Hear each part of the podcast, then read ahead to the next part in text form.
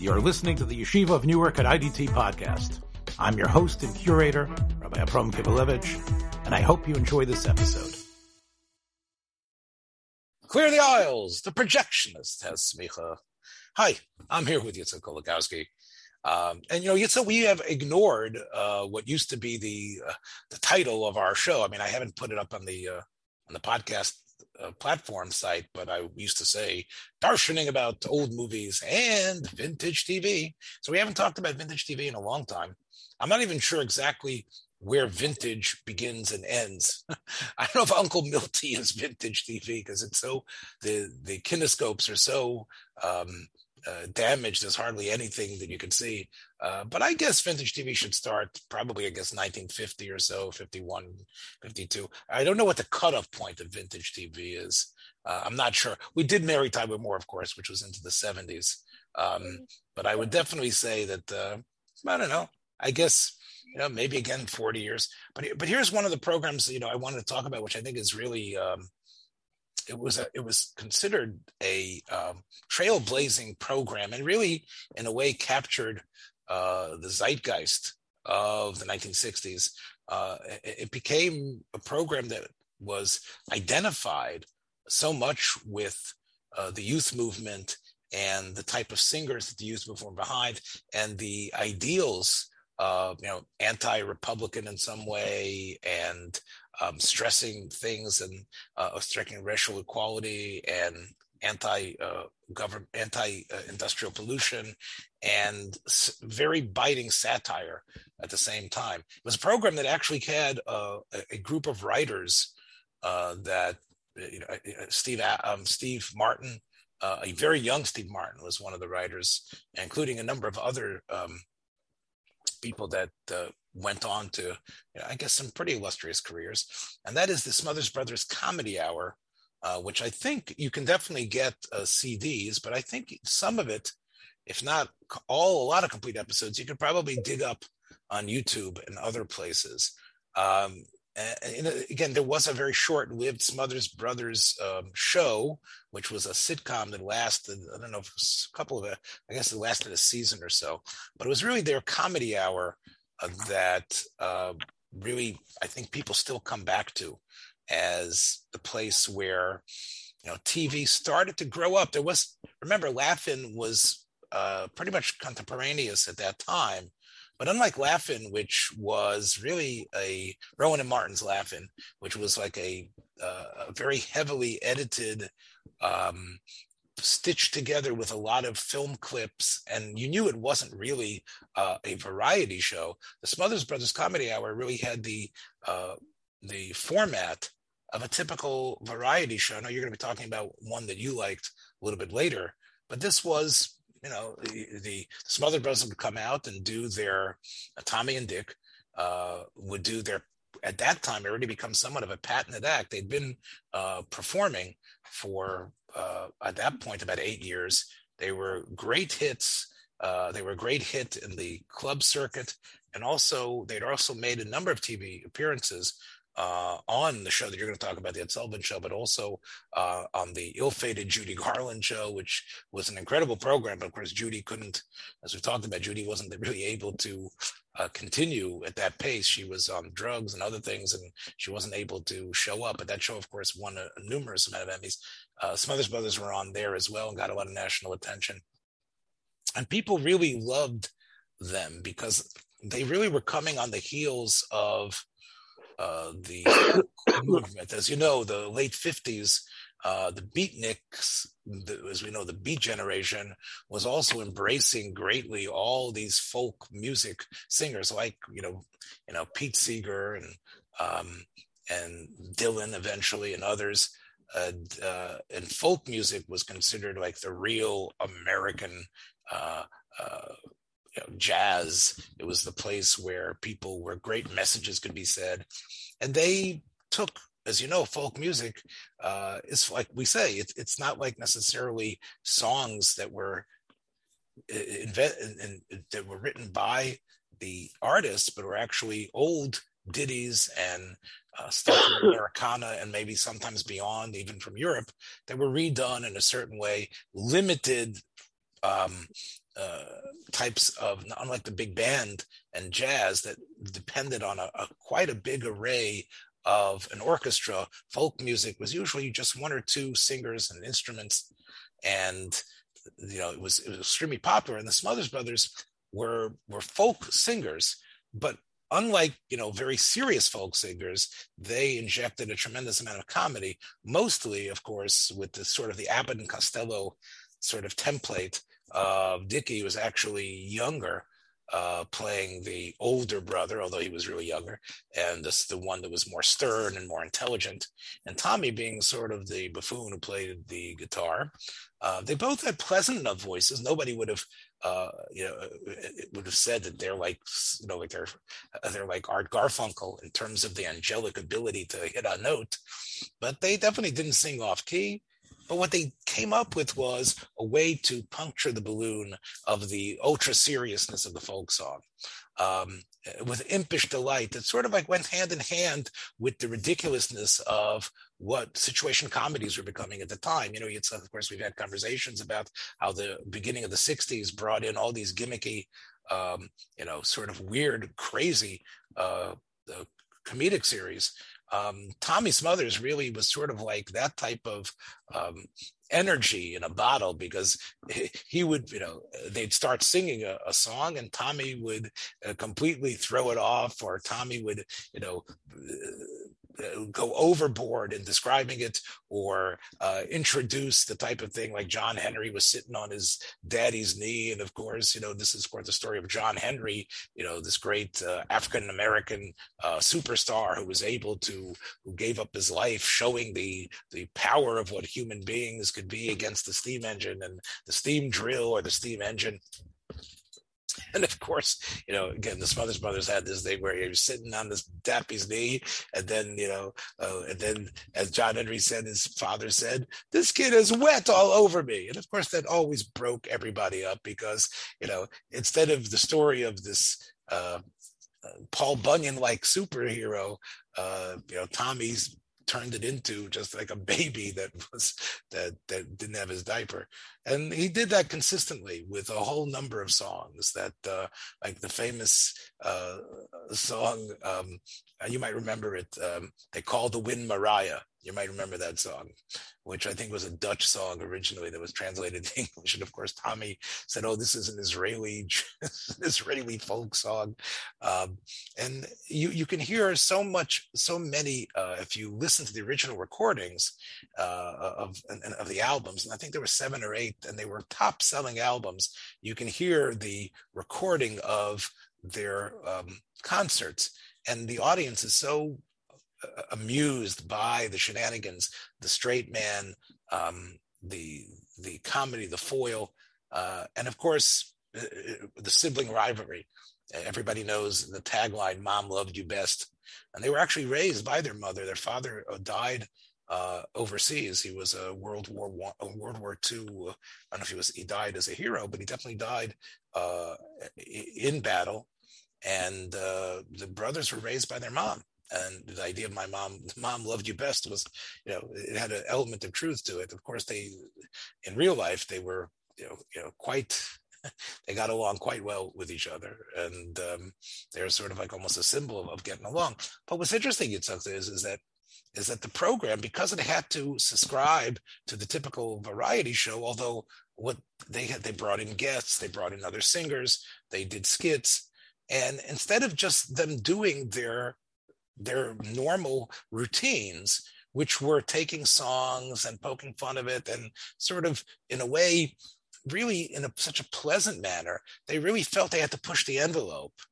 And therefore, I'm suggesting, although the programs are a fascinating time capsule about what was going on and how television was trying to grow up, it sort of obscured the original pleasant, you know, geschmack, as I would say in Yiddish, of the Smothers Brothers' of their basic act.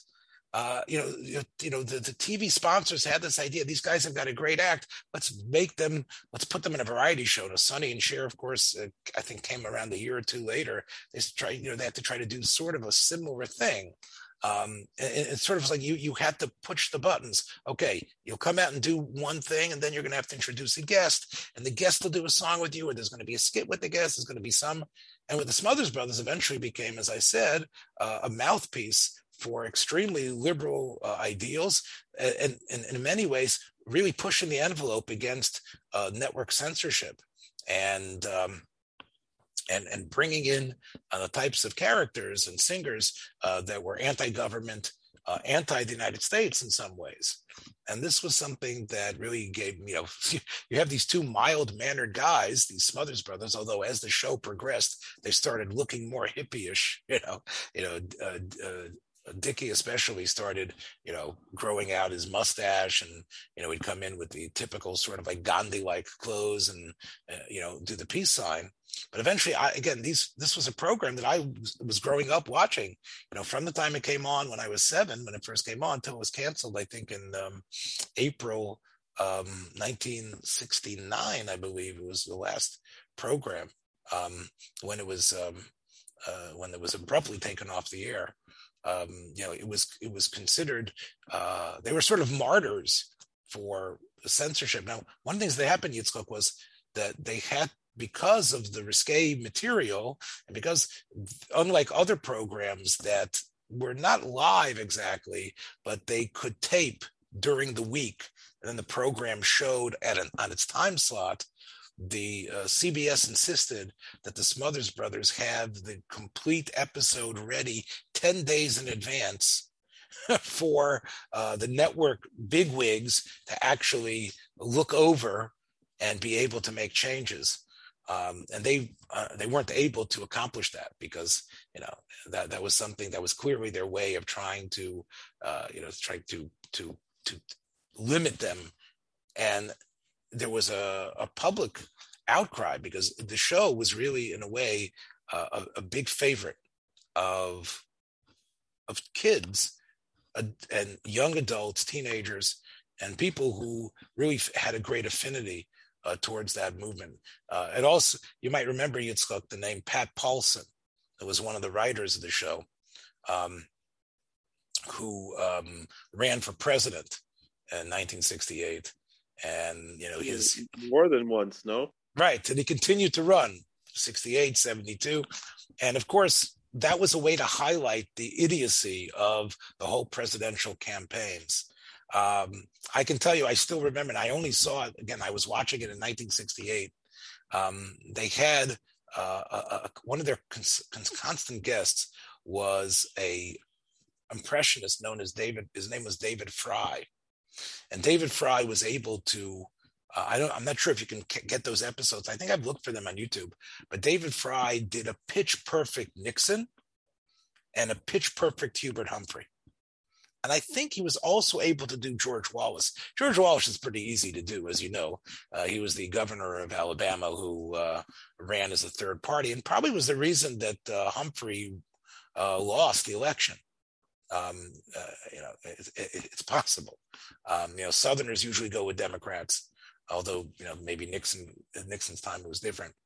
And I remember they turned the election into some sort of fable-like story from from some medieval era, and with Frye playing all three parts, the Smothers Brothers, of course, accompanying him with their music, and to me.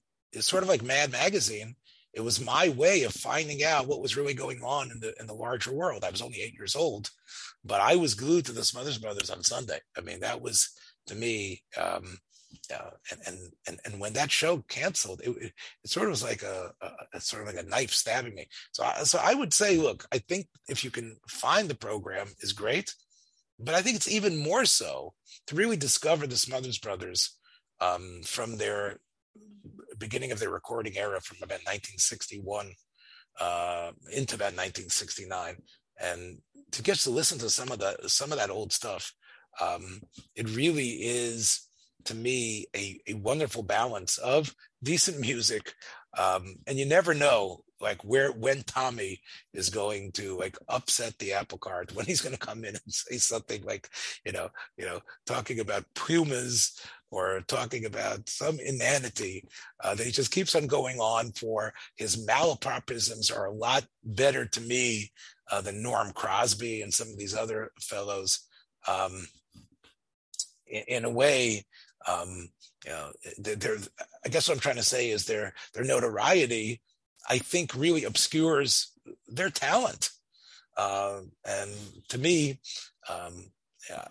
I could listen to them really for hours and hours on end, even if it's some of the same and stuff. It always brings a smile to my face. That's my pick.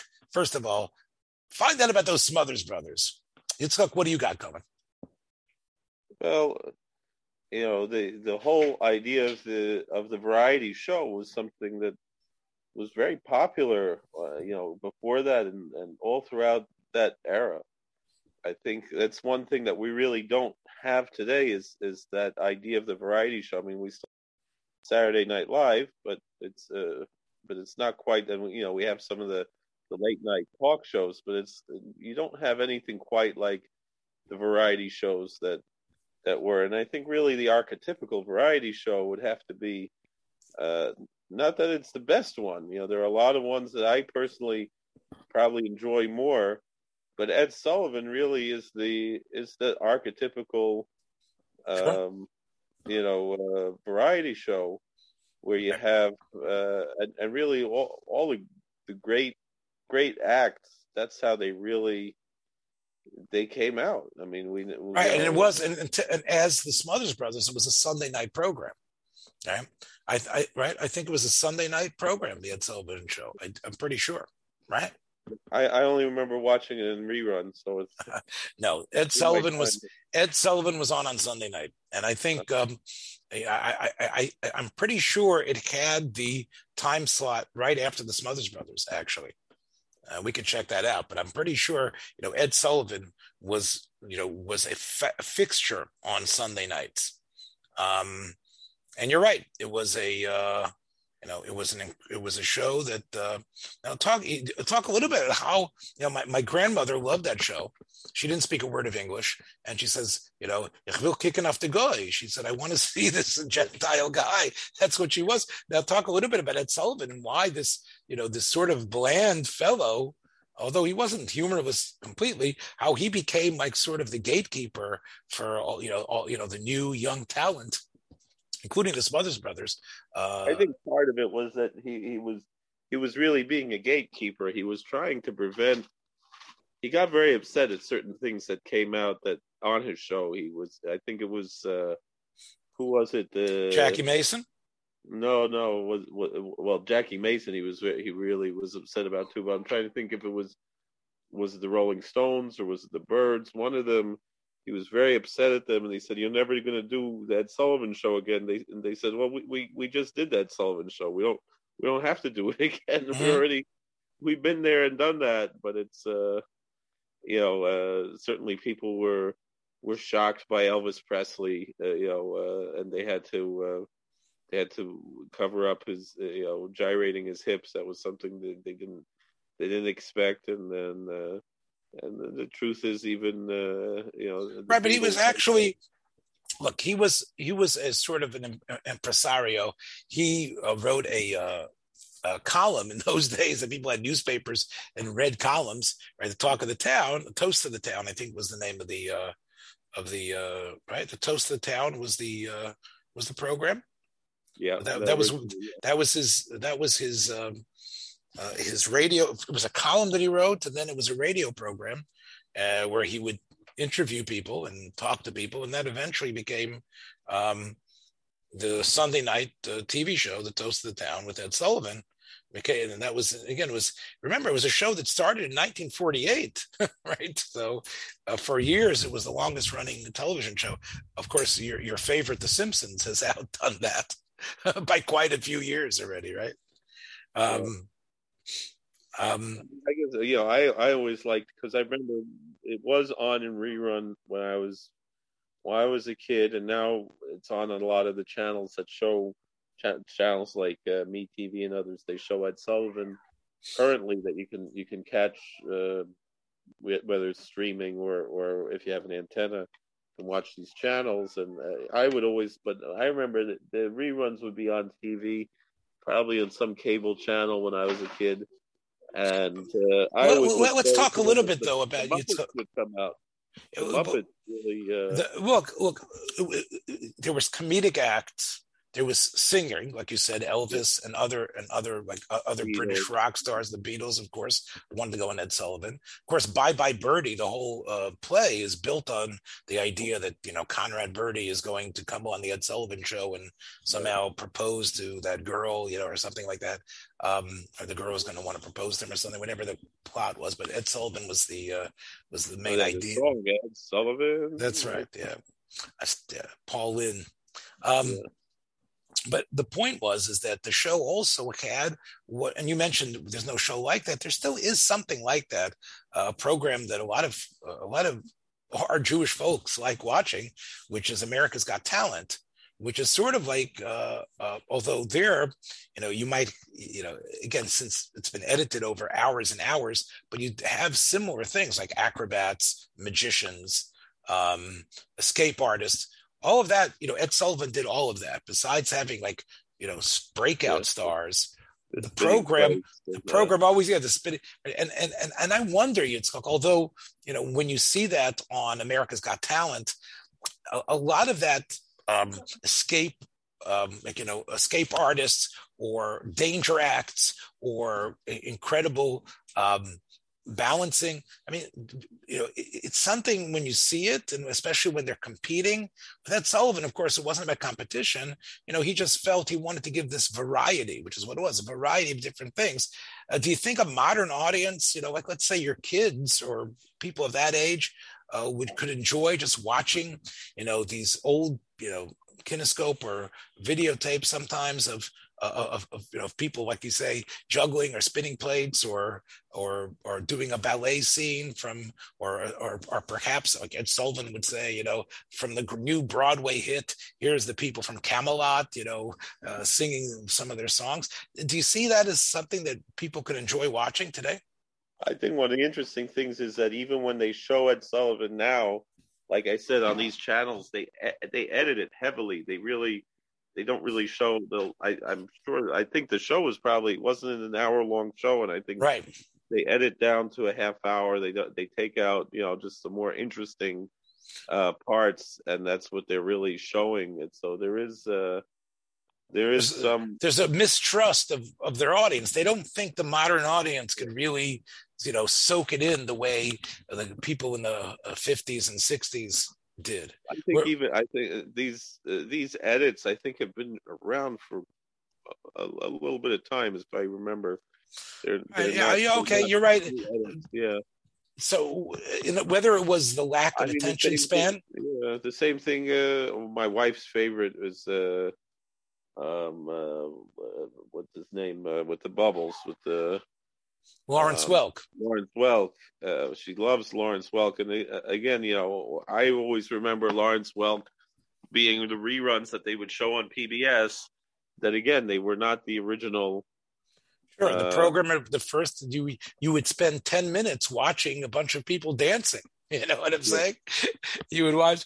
You'd watch a couple, you know, people doing the polka or whatever it was they were doing there on those programs. Look, there wasn't many options, and people's attention spans were a little bit different.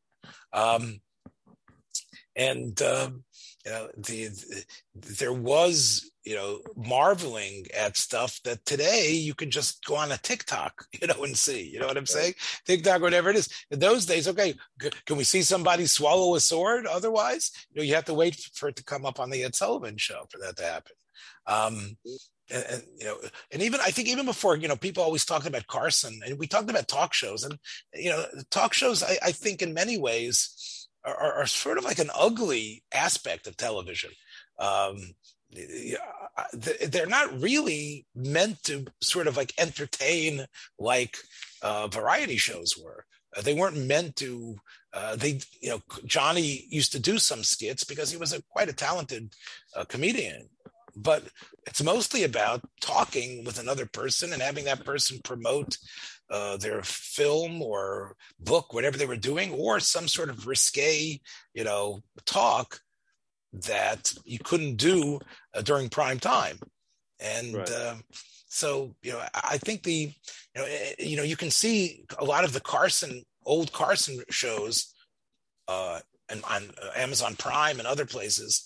And it's sort of, when you look at that, like, why am I watching this? Am I watching this because I want to see Richard Pryor before he blew himself up? Or, I want to see Gary Shandling before he became the obsessive neurotic that he eventually became up until he did, is it like a time capsule to see these people, to see Robin Williams before he committed suicide? Is that really what's bringing us there? Or, in some ways, can you really be entertained by that? And I wonder, Yitzhak, I know that these programs do have an afterlife, but it's almost like an afterlife, almost like in a museum-like fashion. Well, I think all of these movies are really, all of these shows now have, more of a historical value than anything else. Is that, look, this is, you'll have politicians, you'll have all kinds of, and then you'll have music acts, you'll have, some of the stand-up the first time that's, certain right. stand-up. So, but that means when you're watching it, it's a part of you is sort of, you have a professorial aspect about yourself that, contrast as to what I now see is the world. And we've talked about game shows where we see the type of, behavior and the type of attitude that they show towards women, minorities, which isn't necessarily true today. But just to lose yourself in the program. I mean, I think when we've spoken about films, Yitzhak, even the ones that we've tried to put in historical perspective, I think it's still possible. I think most of the ones we have promoted, suggested, are films you could actually lose yourself in and just enjoy watching. I think with vintage TV, especially these programs, the variety programs and the cut up pieces of the Ed Sullivan Show that you could watch, I think it is hard to sort of like just sit back and just be wafted away the same way when the show was originally broadcast.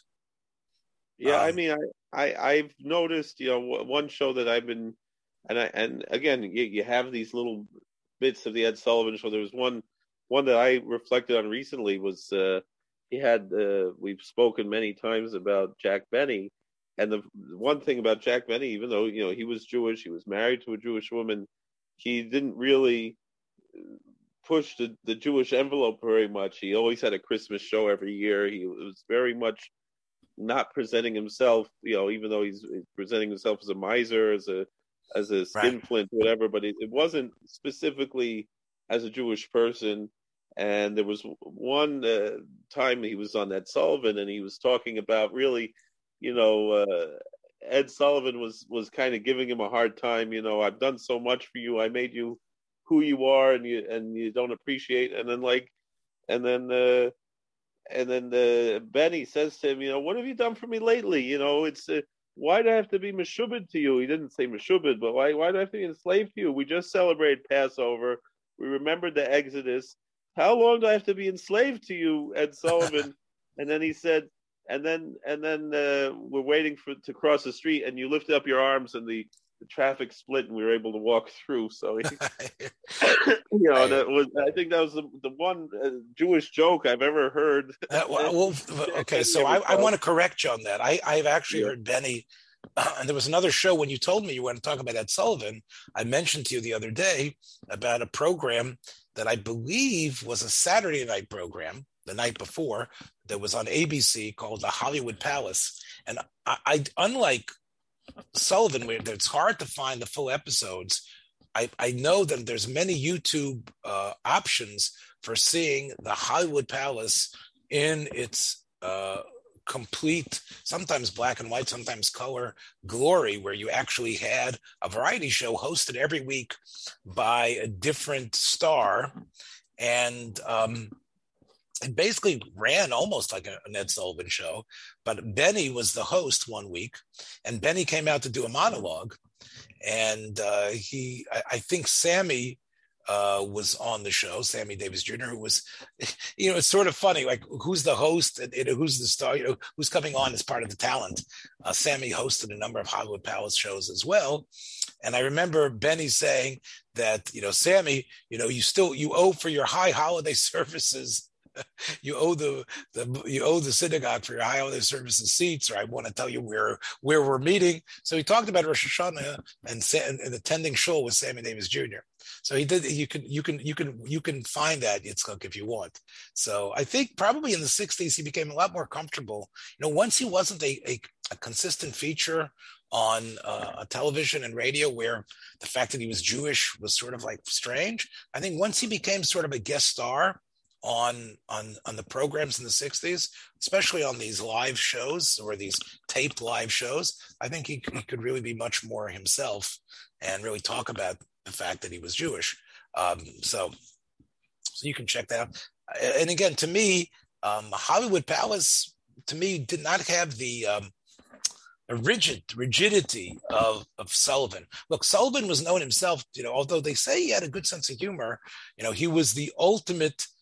We talked about Impressionists before with David Frye. Everybody did Sullivan, right? I could do Sullivan. Yeah. Right? We have a really big shoe tonight, a really big shoe, right? And of course there was, you know, his hand movements and, you know, changing, contorting. And, you know, he was the Alfred Hitchcock of television in a way, you know, the same way everybody knew who Hitch was, everybody knew what Sullivan was. I would say, you know, we talk about variety shows. Obviously, the last one, you know, when we talked about the Hollywood Palace, the Smothers Brothers, I mentioned Sonny and Cher before. Really, the mid '60s through the very beginning of the '70s, although they started getting canceled, almost every, you know, you had Andy Williams, you had Red Skelton, of course. You know, almost it was full of variety shows. Yeah, everyone had, and that was why, you know, I've been seeing a lot of Johnny Cash's show, right? Johnny Cash, and of course, you know, Glenn Campbell, who really got his start on the Smothers Brothers, ended up really taking their place, I think, on Sunday night and doing a Glenn Campbell show, you know, which, you know, he was just, you know, a country singer. So everyone had their show, and they got to really follow the variety show. You know, Julie Andrews had a show that was also an Emmy. It was similar to Judy Garland's show in the early '60s. She had a show in the '70s. My grandmother, Oliver Sholem, loved that show. She used to call her the Zingerke, in other words, the singer. And she was although she was very hard of hearing, you know, she knew. And, you know, I saw Julie Andrews do a lot of wonderful duets there with a number of very impressive singers. So, you know, but that was, you know, Flip Wilson. My favorite of that was with... You told me it was Sammy. We talked about Sammy doing "If I Was a Rich Man." I know. I don't think I've ever seen anyone do Tevye as good as Sammy. All right. Okay. I can tell you that there was also, of course, that period was, you know, we talked about the Smothers Brothers, but I think, you know, the idea of pushing for racial equality and other things, you know, really, you know, caused you know, a comedian who got a number of who did a number of shtick on the Carol Burnett show, which is obviously the ultimate variety show, the show that lasted, like the last dinosaur that lasted the longest. It was probably in many ways the most inventive, but Flip Wilson, who had his start on Carol Burnett, I believe was one of the first shows he was on, ended up, of course, having a very successful run. And in many ways, people saw Flip as the first crossover, a great talent. And although I think there's a lot of African Americans today that cringe over some of the shtick that Flip did, you know, this was standard.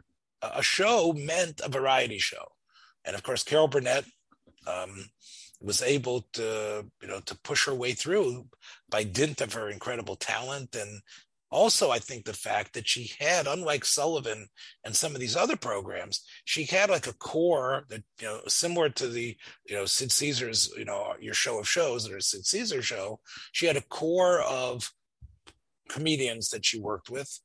And she basically, you know, got it together. She sometimes strayed and brought in, you know, a different type of talent, but she had a certain corral of people that she used with Nanette Fabre, Steve Lawrence, and others that she knew she was able to have the chemistry to work with, that the skits would actually come together. And she, sprinkled it with, bringing in some new talent and some others. But I think she was able to come up with that consistency, and also by dint of her incredible talent and the types of, impersonations and other characters she could inhabit, that people got used to seeing, like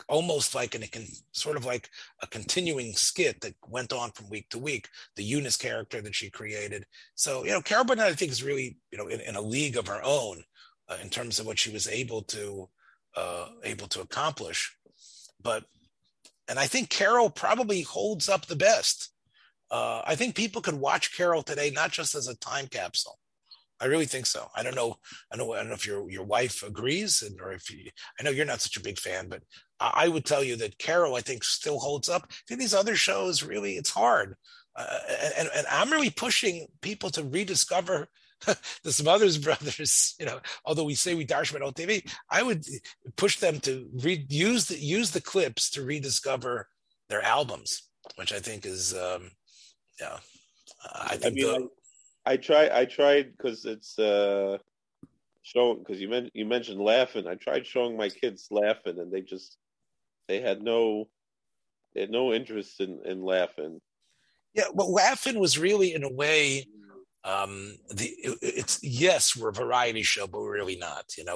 They bombard you with these sort of Monty Python like little films. They don't have the panache or the intelligence of Monty Python. Right. Plus a lot of, at that time, very, I guess, lewd sort of like suggestive material that NBC, unlike CBS, was willing to let the Laugh-In crew get away with. And there was clearly the indication, if you watch Laugh-In, that many of these people were high, right? That they were all part of that. I think that's why the word funny is, because they just well, I have to say, Artie, listen, I could watch Artie Johnson say, very interesting. I could just hear him. I could hear him say that over and over again. Ruth Buzzy as the prudish woman who's constantly hitting this, the dirty old man with a purse. That I don't care that much for. Alan Seuss and Joanne Worley, not. But Artie Johnson, I think, is somebody that, a nice Jewish guy who's had a nice career, by the way, in 60s sitcoms.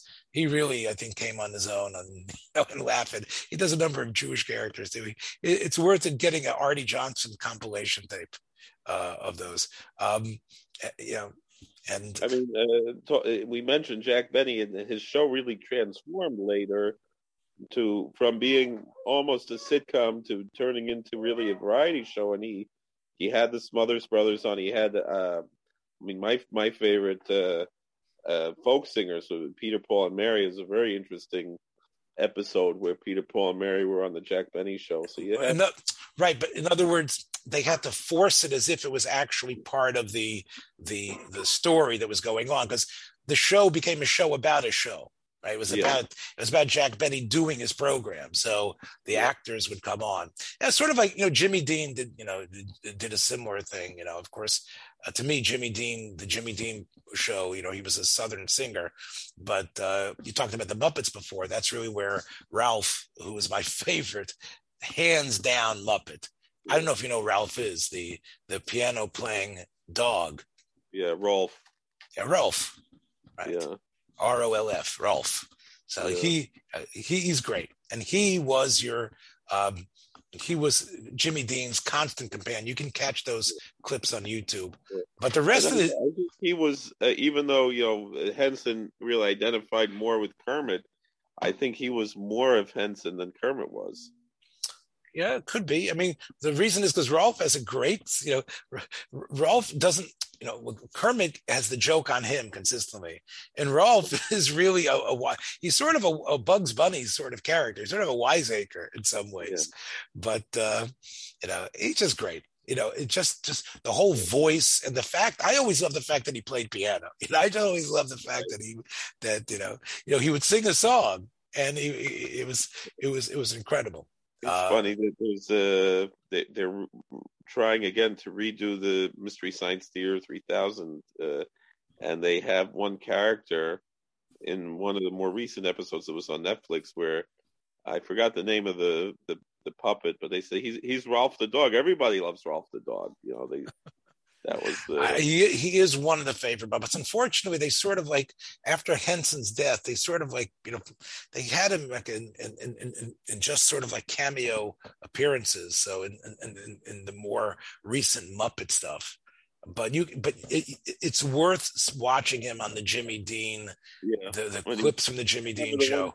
Jimmy Dean is like a doctor, and he's inflating Rowlf until he explodes. And he said, "What happened?" He said, "Well, my belly button blew out." He said,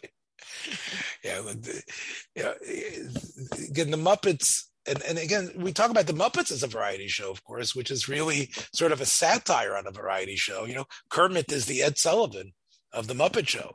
And, the Muppet Show really, in a way, is sort of like Laugh-In, sort of like, you know, trying to poke fun about what variety shows are supposed to be. But, you know, look, I guess we've thrown out so much here today for our listeners, you know, about all the things to sort of like pick and choose from. I would say the fact that the Muppet Show has really become a on Disney Plus and others, I think the Muppet Show, it's an indicator that people can actually go back and just enjoy it. We talked about Peter Ustinov's I remember we talked about it on one of our, before our program split off, like when we used to be part of To Stir With Love, but remember we had a whole discussion about the Peter Ustinov program and other great Muppet shows. So, you know, I think the Muppet Show can be enjoyable, especially to kids. And perhaps that's, you know, one, the Muppet Show and Carol Burnett might be the only two variety shows that you don't necessarily have to look at and just say, oh boy, let's go back in time. And Carol Burnett is also playing on MeTV, and she actually does a lot of stuff, you know, still today. She just had her 89th birthday last week, and she's still, Night of Horror, very active. Yeah, look, you know, Carol, look, you know, I think Carol won an Emmy for her portrayal of Helen Hunt's mother on Mad About You. So look, there's no question about it. She was a talent that, you know, when they discovered her in the late 50s and on the Gary Moore show, which was again another variety show that Carol was one of the regulars, you know, you have someone, and to my mind, you know, as great as Lucy was, and of course Lucy never had a variety show. Maybe they tried once, I don't think so. But as great as a comedian as Lucy was, a physical comedian and an understander of the television medium, you know, Carol is like I said, you know, Carol is the. I think Carol's better than Lucy. Of course, she is the great talent, yeah. Great talent. And again, you know, Lucy. I understand Lucy was much older. Lucy had already been through the mill. And you know, yeah, that's the thing. Like I appreciate Lucy better on the radio on My Favorite Husband than I do on I Love Lucy, and I kind of I enjoy the Lucy show more, not because of Lucy herself, but because of Gail Gordon, because I'm a big fan of Gail Gordon. No, Gail was with her together on radio all the time. Yeah, but again, this is real. We're straying out of variety.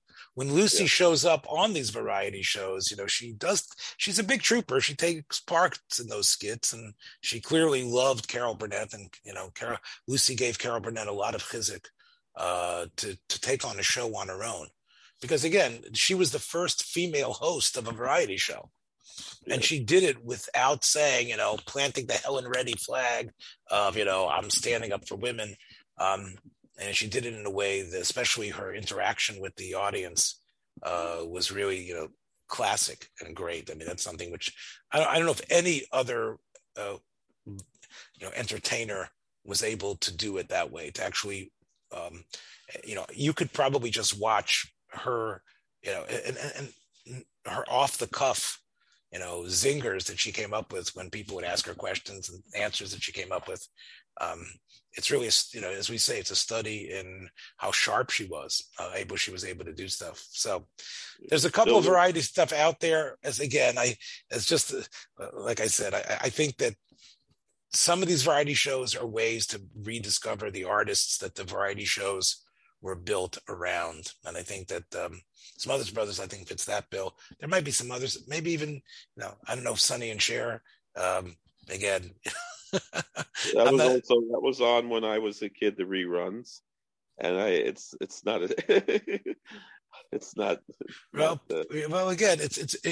has not aged so well. Yeah. I don't think, but a lot of it was the dynamic of who's the butt of the jokes, and that way I think you can appreciate. Look, Tommy and Dick, they used the as I said, the Abbott and Costello, Laurel and Hardy basic template, and I think they did some interesting things with it. Dean Martin, his program was basically, he was drunk 50% of the time he was on the show, you know what I'm saying? And, they had a lot of, scantily clad women. I forgot what they were called. They had a certain name, his women who would hang out with him. I forgot what they were called exactly. But, the Dean Martin show, he could still summon up enough of his crooning voice, but there really isn't, like I said, much there other than an excuse to put something on. And, R.I.P. variety shows. R.I.P. indeed. There was some of again, Saturday Night Live is still there, and it's kind of along that line. And I remember when I was a kid, there was Nickelodeon had a few shows that were geared for children that were funny, that anyone could appreciate. There was one show was called All That, and another which they recently rebooted, and another was called Roundhouse, but these were not the variety shows that we're talking about now, where you'd have a guest host, and these were more like Saturday Night Live, where you'd have a troupe, but Saturday Night Live still has a guest host. This is just totally, based on the troupe, doing their shtick and doing it well, especially for children and teenagers doing these shows. They really did quite good work, and a lot of them went on to work. Well, no question about it. Look, these not ready for primetime players, many of them, of course, became major players, and a lot of their stories are fascinating to follow. But the programs in themselves, I think, although they might have 3 or 4 skits that hit it out of the park, or sometimes some of the filmed, satirical films are brilliant.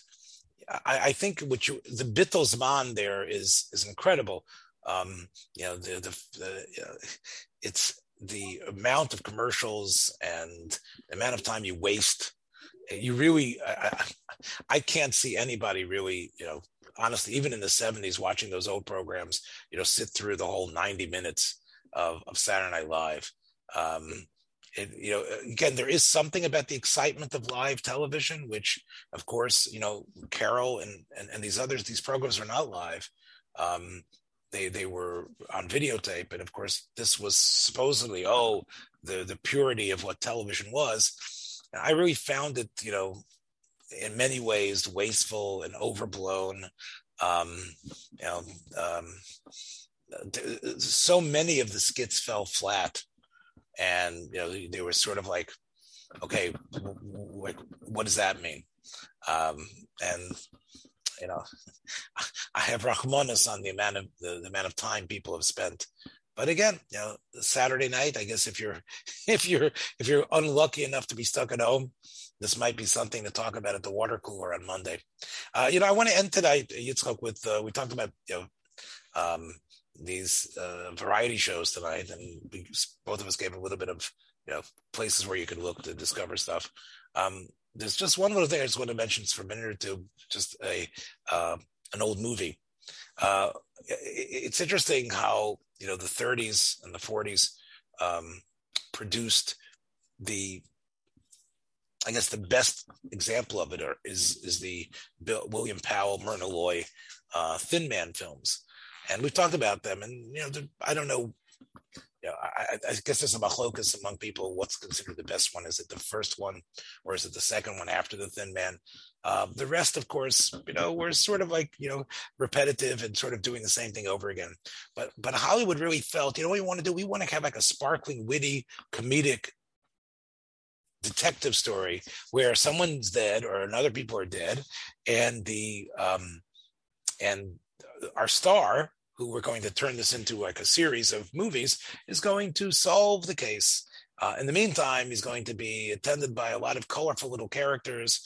And that really became sort of a template for a number of different Hollywood programs, Hollywood films that tried to do the same thing. We talked about, of course, you know, Andy Hardy and other sorts of sort of movies that people wanted to keep on coming to see the basic structure. But this was a specific one that Hollywood really tried to work on quite a bit. You know, I think Red Skelton did the Whistler, Whistling in the Dark, I think it was called. And they were really trying to make this work with whatever they could. This is different than, you know, there were like Charlie Chan and Mr. Moto were sort of like a B version of, you know, these little mysteries that, again, these were mostly about 60-something minute films where, you know, Charlie Chan or Mr. Moto would solve it. And it had an aspect of that, but they were looking for something, you know, Hollywood was always trying to look for something with a little more pizzazz, a little more upper crust. And I came across this curiosity really on TCM. I'm not sure if you can, it expired the other day. I'm not sure if you can find it, but I think it's worth a look. And it's called Footsteps in the Dark. And this was an attempt to, I guess, create a series. And it starred Errol Flynn. And Errol Flynn, of course, is this swashbuckling, extremely handsome Australian actor who really came to Hollywood and was really, you know, known as the ultimate, you know, guy in tights, you know, whether it was Robin Hood or Captain Blood or something, you know, he was always in some sort of a historical drama set in some, you know, obscure, some sort of romantic time. Didn't we talk about Santa Fe Trail once? So we talked. We talked about Santa Fe Trail, Montana, and some of his Road to Abilene. He also became a fixture in westerns as well, which of course are a different kettle of fish than swashbuckling romantic stuff. But Errol Flynn, of course, was a tremendous box star, a tremendous. You know, he was the ultimate, you know, along with Gable, he was the ultimate hunk, box office, you know, superstar of male attractiveness. And, you know, they tried to put him in everything. I think Gable was a little more selective in the films that he took. But, you know, there's a great picture of, you can have all the MGM stars. I think you can see it, if you go to YouTube or Google it, the famous picture of, you know, I think sometimes in the 40s of they're all sitting there. Lassie is there as well, and you have Gable and Errol Flynn right next to each other, like these two. You know, those are the two in the center as the two male stars. So Errol Flynn really bristled against this. You know, he did not really want to keep on playing the sort of the same part, so he wanted to be sort of like the William Powell, sort of like interesting detective. And in this film called Footsteps in the Dark, he plays by day a financial analyst who's making money for a lot of rich snobs in Westchester County, wherever it is. And at night, he goes around town, living a different life, is sort of like a guy flirting with things in the underground, because he wants to write detective novels, that he's created a certain detective hero who of course discovers all these murders and seedy dealings at the same time, satirically making fun of the world that he actually comes from.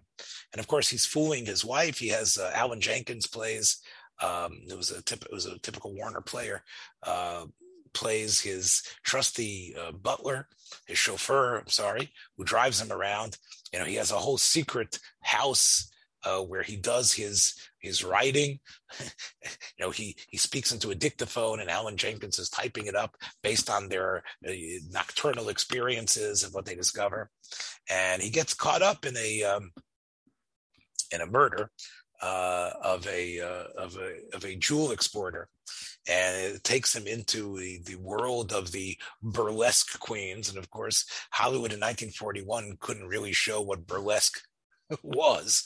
It was quite a tame version. Although in the movie, as he goes into this burlesque theater to discover this woman who might be involved in the murder, you have the audience is like screaming like the most lascivious wolves. And of course, what they're doing is it's like a bunch of women there, but none of them are really doing anything too provocative. But the way the men are screaming, it's sort of giving the impression that you're watching the most erotic thing possible. He has to romance this woman because he knows she's somehow involved in the murder. And of course, Errol Flynn then takes on a sort of Texas persona. So in other words, he's actually playing three parts here. First, he's the sort of foppish sort of investor for all these rich people. Now, then he's the detective writer who has a relationship with the police, and the police sort of like are bothered by him, by his nosiness and trying to come in on their murders and what he knows about the underworld. And then as he's trying to solve the case, he has to take on a third persona as Lucky Tex, as some Texas oil man who's somehow trying to sweep this burlesque queen off her feet in order to discover what she's really all about.